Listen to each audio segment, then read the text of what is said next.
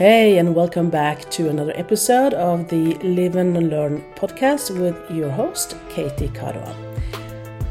You remember, we're using this podcast now to crack open the cookie jar of life and pick out the old stale cookies we need to toss. And I've got a good one for you today to toss. You know, one of the most frequent challenges my coachees face, and something that had me twisted up for years, is learning how to swap out that yes, sure, for a big no, thank you. Don't roll your eyes, stick around, I promise you. It's more complex than it sounds. Let's dive in. As leaders, we are often programmed to be agreeable. Yes is our go-to position. It's like autopilot. But let me ask you this. How many times has saying yes led you down a path you later regretted? For years, I was Miss Yes. I thought, or I told myself, that saying no made me look weak, uncooperative, or just plain mean. But guess what? It's the opposite. Saying no can be the most important thing you ever do. It draws a line. It defines your territory. It says, hey, I respect myself and my time, and you should too. Let's get a little provocative here. If you're saying yes to everything, what are you actually saying no to? Your family? Your health? Your sanity? Let that sink in.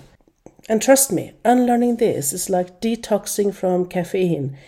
The withdrawal is real. You'll get shakes and sweaty palms and maybe a little guilt. But, spoiler alert, it gets better. Your life will start to reshape around what you value, not just what you think you should do. So, how do you start? Well, I have a quick guide for you. And the first thing you should reflect about is to identify your yes triggers. When is it that you feel obligated to say yes?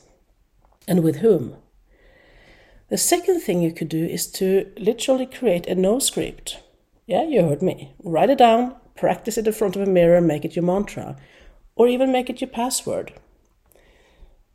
Implement a pause rule. This third thing on my list is maybe the most effective one. Take a moment before answering. Even a simple, let me get back to you, can make a world of difference. And let's not underestimate the power of a good coach or mentor. Just like my mentor helped me see myself clearly, someone can help you navigate your urge to say yes instead of pausing and coming back with a no. So let me challenge you. What's one situation this week where you can practice saying no? How will that make room for something else, something more aligned with what matters to you? Mull it over, jot it down, whatever helps you to unlearn.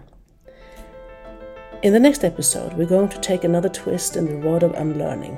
Trust me, you don't want to miss it. As always, be sure to swing by my website, leaderindemand.com, and don't forget to share this podcast with anyone you think could benefit from a good unlearning session.